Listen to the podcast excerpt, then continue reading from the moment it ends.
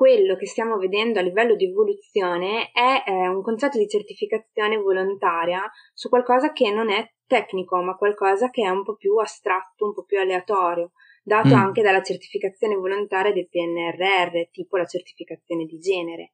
Eh, noi ci scontriamo con questa novità, andare a certificare qualcosa che non è tangibile, che non è mm-hmm. un veicolo, ma un, potrebbe essere anche un impegno mh, mm, astratto, qualcosa di più soggettivo. State ascoltando Atomi and Bit, il podcast dedicato ai manager che vogliono essere pronti a vincere le sfide del futuro. Oggi, ogni settimana, ascolteremo le voci dei pionieri di trasformazione digitale, sostenibilità, innovazione e molto altro. La trasmissione è prodotta in partnership con Manager Italia. Benvenuti o bentornati a questo primo episodio della sesta stagione di Atomi Beat. Inauguriamo il ritorno del podcast esaminando normative e strategie legate al mondo delle certificazioni a livello internazionale. Parliamo anche di argomenti delicati come l'occupazione femminile, l'importanza della formazione per combattere le morti bianche e l'interazione fra pubblico e privato. Ma prima, la biografia dell'ospite.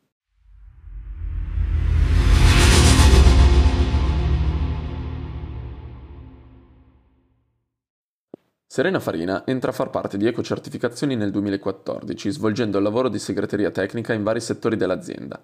Nel 2018 diventa vicepresidente con la responsabilità diretta del settore automotive.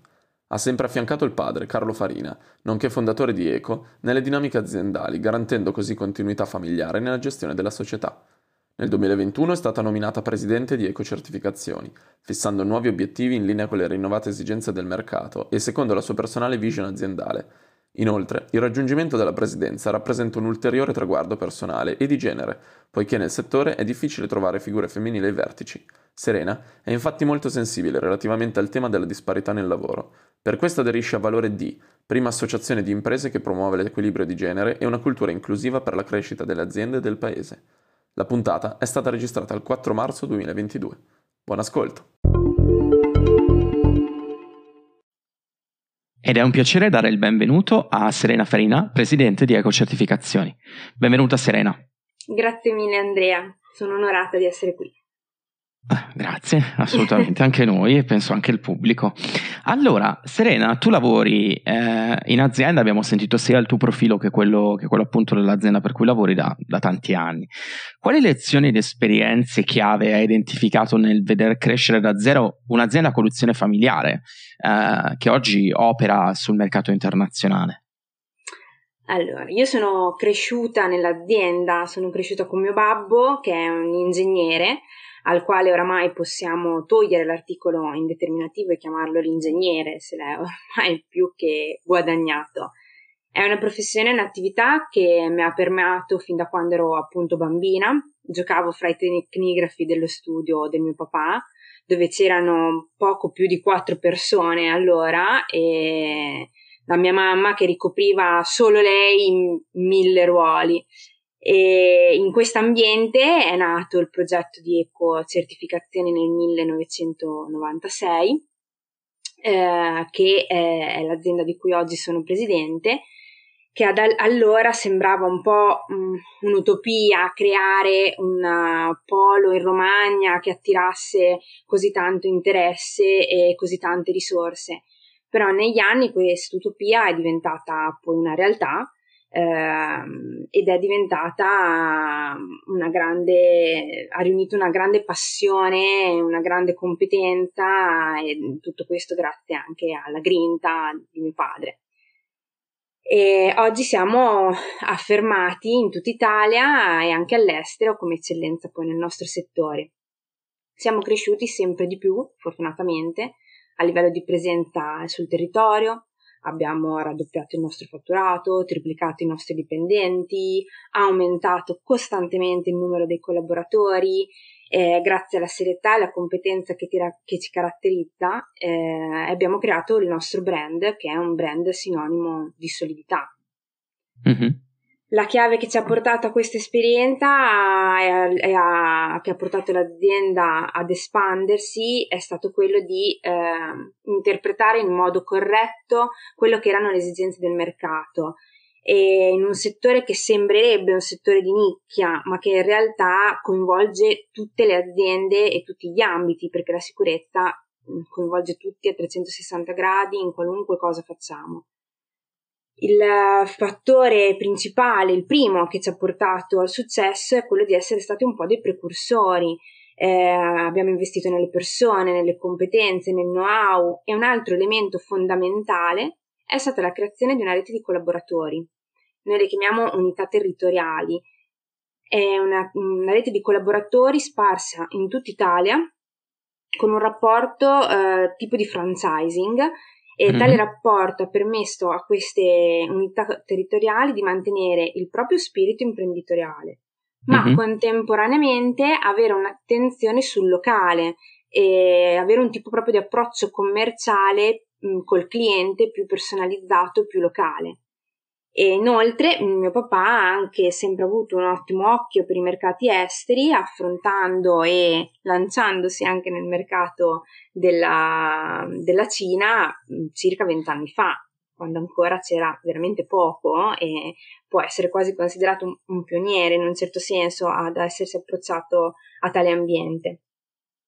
Mm-hmm. Mentre per quanto riguarda una mia personale esperienza, eh, io ho iniziato appunto nell'azienda di famiglia nel 2014 e nel 18-19 sono diventata direttrice dell'automotive. Prima ho ricoperto diversi ruoli operativi in, al- in vari ambiti eh, per conoscere un po' tutto l'ambiente che è l'azienda, per capire quello che faceva. Poi sono diventata segretaria tecnica di automotive e infine eh, direttrice ed è un'esperienza che mi ha permeato molto, mi ha formato molto perché eh, oltre ad avermi appassionato moltissimo la materia, è un ambiente tutto maschile. Mm-hmm. Ogni ambito della mia azienda è eh, prevalentemente eh, maschile. E mh, mm, questo ha generato in me eh, molto spesso un senso di inadeguatezza, semplicemente perché ero donna, non potevo essere all'altezza di certi ruoli mm. o di mm. certi obiettivi e mm. molto spesso venivo scambiata per l'assistente dei miei colleghi oppure magari l'interesse non era dato propriamente da un ambito lavorativo, mm-hmm. ma erano i miei stessi colleghi a difendermi, eh, a dire con orgoglio che ero il loro capo e non la loro segretaria o assistente e quindi questo mi ha portato nel mio percorso a pensare che eh, l'azienda e anche questo mondo molto tecnico fosse pronto a evolversi e a migliorarsi nei confronti delle donne lavoratrici. E quindi mm-hmm. da quando ho avuto la possibilità di essere presidente ho cominciato a portare avanti un messaggio appunto di gender equality e di promuoverlo non solo all'interno dell'azienda ma anche all'esterno, un modo mm-hmm. per utilizzare il ruolo in maniera propositiva e positiva. Chiaro, chiarissimo. Eh, parliamo un po' del, del, vostro core business, no, Serena? Uh-huh. Eh, la qualità e la conformità eh, sono un po' i vostri, i vostri, cavalli di battaglia, non sono quello su cui lavorate di più. Come dicevamo prima, siete una realtà familiare che ha saputo espandersi non solo a livello europeo, ma anche oltre un po' al vecchio continente, facendo investimenti diretti esteri, i famosi IDE eh, su, su, Londra, sugli Emirati Arabi, in particolare a Dubai, eh, in Cina, come citavi tu prima. E la vostra internazionalizzazione però non si limita solamente all'apertura di sedi all'estero, ma richiede una profonda conoscenza in termini di normative e di altri mercati. Eh, io penso magari ai nostri ascoltatori che si saranno chiesti, ah, ma, ma la sicurezza, la conformità, tutti quei temi su cui ci, fa, ci facciamo una testa tanta in aziende, nelle aziende che gestiamo, ma immagino che sia un incubo anche negli altri paesi, no? qualcuno, mm-hmm. di, qualcuno di chi ascolta starà pensando. E voi fondamentalmente vi siete posizionati in Gran Bretagna, in Cina, in Argentina, in Stati Uniti, in Canada. Eh, a questo punto, di fronte a questo potenziale incubo, tu mi devi ri- rivelare quali sono state, prima di tutto, le motivazioni e poi le strategie che avete adottato per andare in quella direzione, perché di solito aziende a condizione familiare, a meno che non siano classica uh, azienda magari integrata nelle catene del valore, penso, tu citavi prima l'automotive, penso mm. alle tante aziende di filiera che noi abbiamo nel nord Italia, ma non solo, uh, che sono collegate appunto a queste, queste, catene del valore, ma sono realtà manifatturiere, nei servizi è un pochino più complicato, quindi curioso di conoscere motivazioni e strategie. Parte dal cliente. Eh, noi ci concentriamo sul cliente e sulle sue esigenze e sul suo prodotto. Cerchiamo di porci nei suoi confronti come unico fornitore per tutto quello che riguarda eh, la vendita e la normazione del, della, del suo prodotto. Mm-hmm. Prendendo appunto ad esempio Londra, eh, la necessità di aprire una sede a Londra nasce dalla Brexit, ovvero mm-hmm. poter dare un servizio ai nostri clienti non solo di certificazione europea, ma anche di certificazione in UK. Mm-hmm. E quindi è un servizio tailor made, è eh, disegnato sul fabbisogno del cliente. Quindi studiamo ciò che lui vende, le aree nelle quali vuole vendere il proprio prodotto e il, come fare a venderlo, le normative che glielo permettono. Questo ha portato ad esempio all'aumento degli accreditamenti per automotive.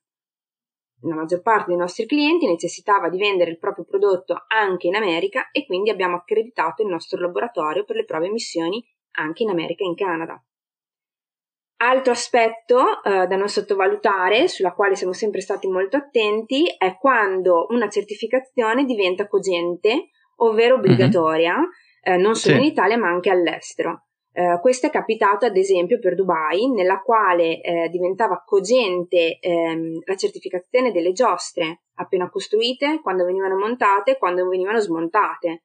E quindi mm-hmm. abbiamo aperto la nostra sede di Dubai. E um, questo è un po' quello che ci ha guidato nel disegnare ad hoc il vestito per i nostri clienti. Chiarissimo, quindi fondamentalmente avete avuto un percorso di espansione che è stato, se vogliamo, uh, tattico, no? A seconda delle esigenze del cliente che stavate seguendo, poi vi siete espansi per rispondere alle, alle richieste normative. Eh, come i nostri fedeli ascoltatori sanno, noi di Atomy Bit siamo dei grandissimi appassionati di tecnologia digitale e con i nostri ospiti ci piace indagare su come questi due abilitatori possano imba- impattare su settori e industrie diverse. Tra i servizi che ho offrito, visto mentre facevamo i compiti a casa per questa puntata, eh, voi avete molto a che fare con, la, con le tecnologie, ad esempio riguardo le direttive per appre- le apparecchiature radio, le analisi tecniche relative alle agevolazioni per il piano Industria 4.0, il settore automotive di nuovo che citavi prima e tante altre belle cose. A tuo avviso, qual è lo scenario che si sta delineando in campo tecnologico proprio dal punto di vista della conformità, sicurezza e qualità, tenendone a mente un po' l'evoluzione costante? Cioè tu vedi delle tendenze di cui i nostri ascoltatori manager dovrebbero tenere in considerazione, soprattutto se si occupano di, di aziende manifatturiere? Ma prima di tutto su questo argomento esco un po' dall'ambito tecnologico perché quello che stiamo vedendo a livello di evoluzione è eh, un concetto di certificazione volontaria su qualcosa che non è tecnico, ma qualcosa che è un po' più astratto, un po' più aleatorio, dato mm. anche dalla certificazione volontaria del PNRR, tipo la certificazione di genere. Eh, noi ci scontriamo con questa novità, andare a certificare qualcosa che non è tangibile, che non è mm-hmm. un veicolo, ma un, potrebbe essere anche un impegno mh, mm, astratto, qualcosa di più soggettivo. E ci approcciamo, quindi noi ci evolviamo eh, verso questo mondo che è un po' diverso, eh, applicando un concetto che conosciamo perfettamente, che è un, la qualità, la logica della qualità, a qualcosa di diverso, non più tecnico, come ad esempio appunto eh, la certificazione di genere che è fra i nostri mh, mm, obiettivi. Però eh, su altri punti di vista noi ci ha insegnato molto um, la sinergia nel, nel, rispondere a queste esigenze fra pubblico e privato. Mm-hmm. Ovvero um, diventare l'ente privato che è a servizio del pubblico, eh, diventando il suo braccio tecnico operativo e questo sarà utile anche in un'ottica futura di quello che è appunto il PNRR e, sua, e le certificazioni volontarie. Um, noi siamo un, uno strumento che può, che può, aiutare ad assegnare correttamente i fondi e abbiamo già uh, messo appli- applicato questa sinergia con il nostro core business che è quello delle ispezioni, uh, con la mm-hmm. quale abbiamo uh, lavorato insieme al pubblico, diventando appunto un suo aiuto, dimostrando che questa unione mh, ha fatto sì che eh, ci sia stato otto, negli ultimi otto anni la verifica di circa, di circa un, un di, mh, di circa uno milione e mezzo di impianti in più. Mm-hmm.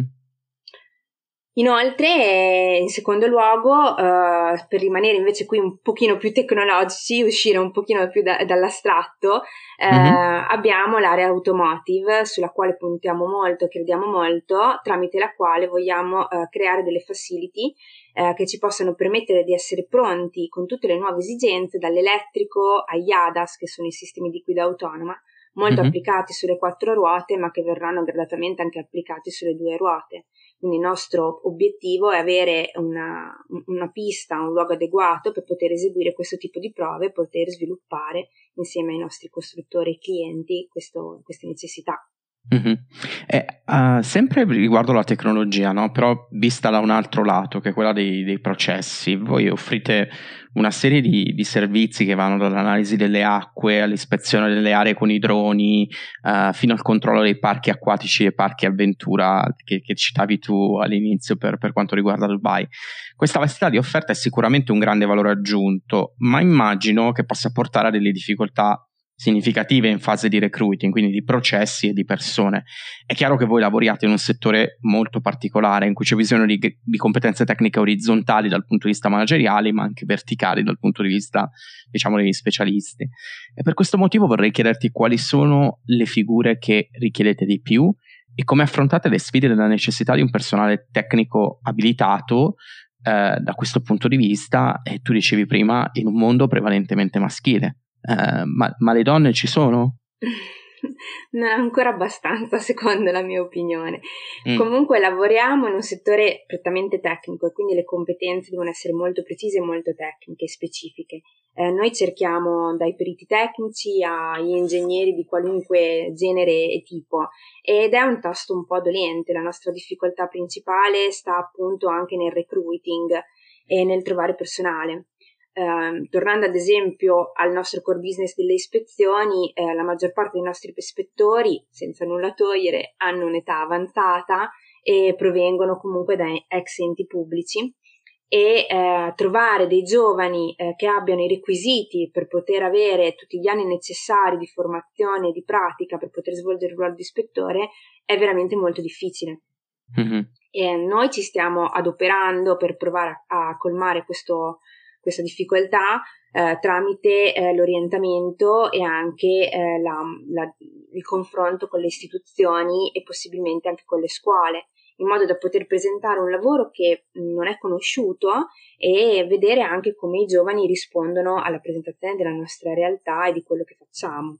Mm-hmm ma appunto non solo i giovani, anche le donne. E abbiamo iniziato intanto l'anno eh, proclamando la parità di genere in azienda, siamo a un fantastico 50-50 che ci rende molto orgogliosi.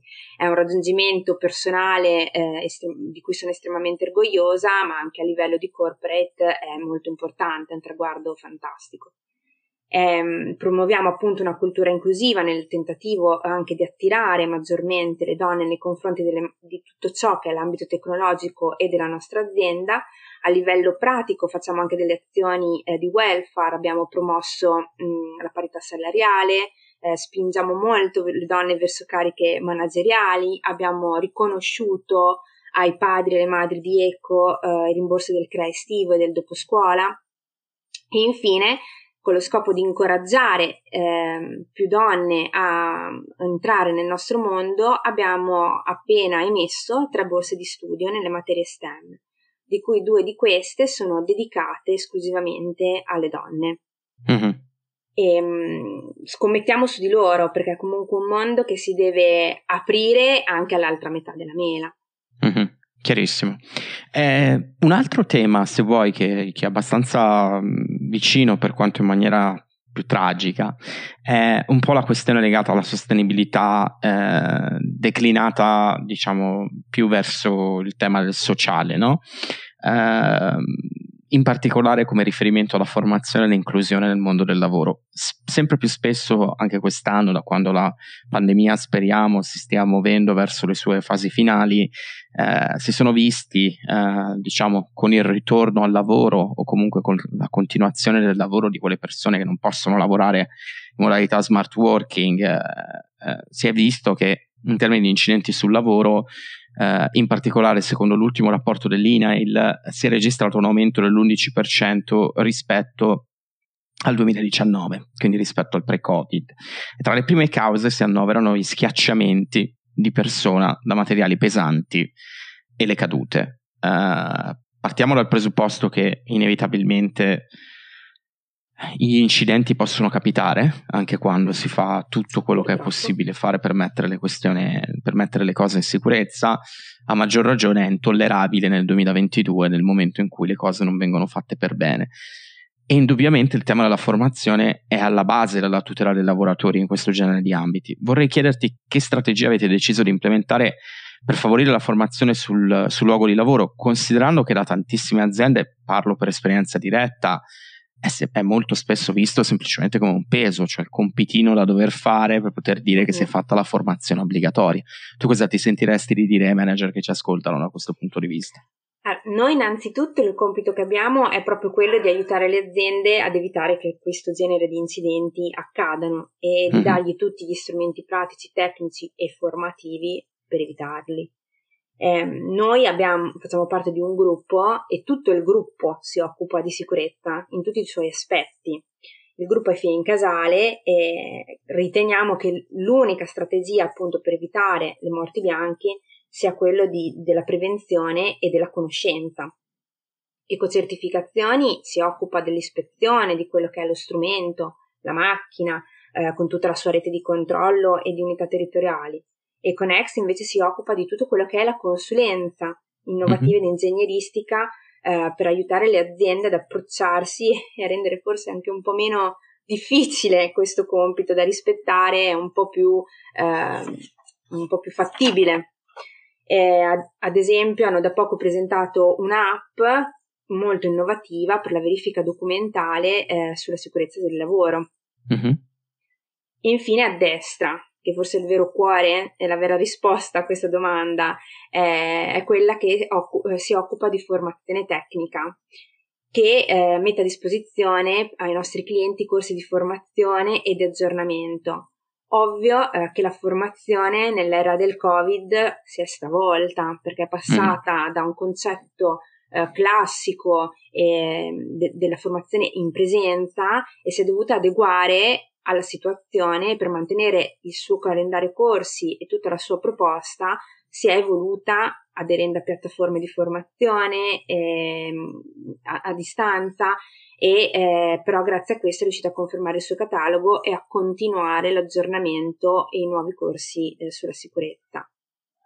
Oltre a questo ha continuato anche ad aggiornare i suoi iscritti agli albi grazie all'accreditamento che ha presso la regione Emilia Romagna. Questa mm-hmm. evoluzione è quella che ci ha concesso di continuare a dare il nostro servizio e riteniamo che sia l'elemento chiave. La formazione e la conoscenza sono l'unico elemento per la prevenzione. Mm-hmm. Chiarissimo. D'accordo, io ho um, un'ultima domanda da farti Serena che eh, è la domanda poi se vuoi più difficile che noi facciamo qui ad Atomi e Beat, no? Eh, mi hai detto prima, della, prima della, dell'inizio di questa intervista che hai già ascoltato, che, che, eri già un'ascoltatrice, mettiamola così. Quindi sai già che cosa ti aspetta. Per chi invece comincia ad ascoltarci solo ora, noi ad Atomy Beat chiediamo sempre ai nostri ospiti a fine puntata, quando li abbiamo già un po' cotti, eh, di darci appunto uh, una risposta riguardo quelli che noi chiamiamo consigli azionabili, che è una traduzione orrenda eh, dall'inglese di actionable insights cioè dei consigli applicabili operativi che tu come manager ti senti di dare agli altri manager che ci ascoltano, naturalmente in una logica abbastanza personalizzata. Uh, quali sono i tre consigli pratici che daresti ai manager in ascolto? E in questo caso immagino interessi soprattutto ai futuri manager perché ne abbiamo parecchi che ci ascoltano dei futuri manager che vogliono far, che vogliono far crescere la propria azienda sul mercato internazionale. Tre consigli allora, il primo che mi sento di dare è quello di eh, saper cogliere le occasioni che si pongono sul nostro cammino lavorativo. Mm-hmm. È vero che la fortuna aiuta gli, ad- gli audaci, eh, le occasioni a volte capitano, ma non basta. Devi saperle coglierle, devi saperle sviluppare ed essere in grado di trasformarle in un valore aggiunto per la tua azienda. Se no, mm-hmm. il fatto solo che ti si presentino davanti non porta a null'altro. Assolutamente. In secondo luogo, invece, è quello di imparare, lasciarsi ispirare, eh, ma adattare tutto quello che impariamo a un proprio stile. Um, è fondamentale avere attorno a sé me- mentori, è fondamentale ispirare da coloro che hanno molta più esperienza di noi, però il loro modo si può, poi si deve adattare al nostro modo di essere, se no non avrà efficacia e risulterà finto, un'imitazione. E in ultimo eh, deriva da un motto che prendo dal mio papà, che solitamente utilizza per concludere i suoi discorsi, che mm-hmm. è chi non va forte è quasi fermo. Mm. È, è, vero, assolutamente. In un mondo come quello di oggi è fondamentale avere sempre il piede sull'acceleratore ed essere sempre pronti. Però, allo stesso modo, riproponendo quello che dicevo prima, cioè adattare ciò che ci insegnano gli altri al nostro modo di essere, eh, credo che ogni tanto bisogna anche avere il coraggio di fermarsi, di mm-hmm. avere tempo di riflettere, approfondire, prendersi del tempo di qualità per poi agire con qualità e avere più cura in quello che si fa, che oggi è fondamentale, se no rimarrebbe tutto troppo superficiale. Ok, sei stata chiarissima, te la sei cavata molto bene, Serena. Grazie, eh, grazie. Allora, eh, io direi che a questo punto, come sempre con i nostri ospiti, ti eh, riprenoto in anticipo per una futura conversazione in cui ci racconterai magari un po' delle, delle tue evoluzioni personali e di quelle dell'azienda. Volentierissimo. Io nel frattempo ti ringrazio eh, e ti auguro una splendida serata. Grazie mille anche a te e buona serata anche a te. Grazie per aver ascoltato la puntata. Per contattarmi scrivetemi ad andrealatino.com. Se lo show vi è piaciuto, iscrivetevi da qualunque piattaforma siete soliti ascoltare i podcast. Vi sarei grato se poteste lasciare una recensione su Apple Podcast o consigliare lo show ad un amico o ad un collega.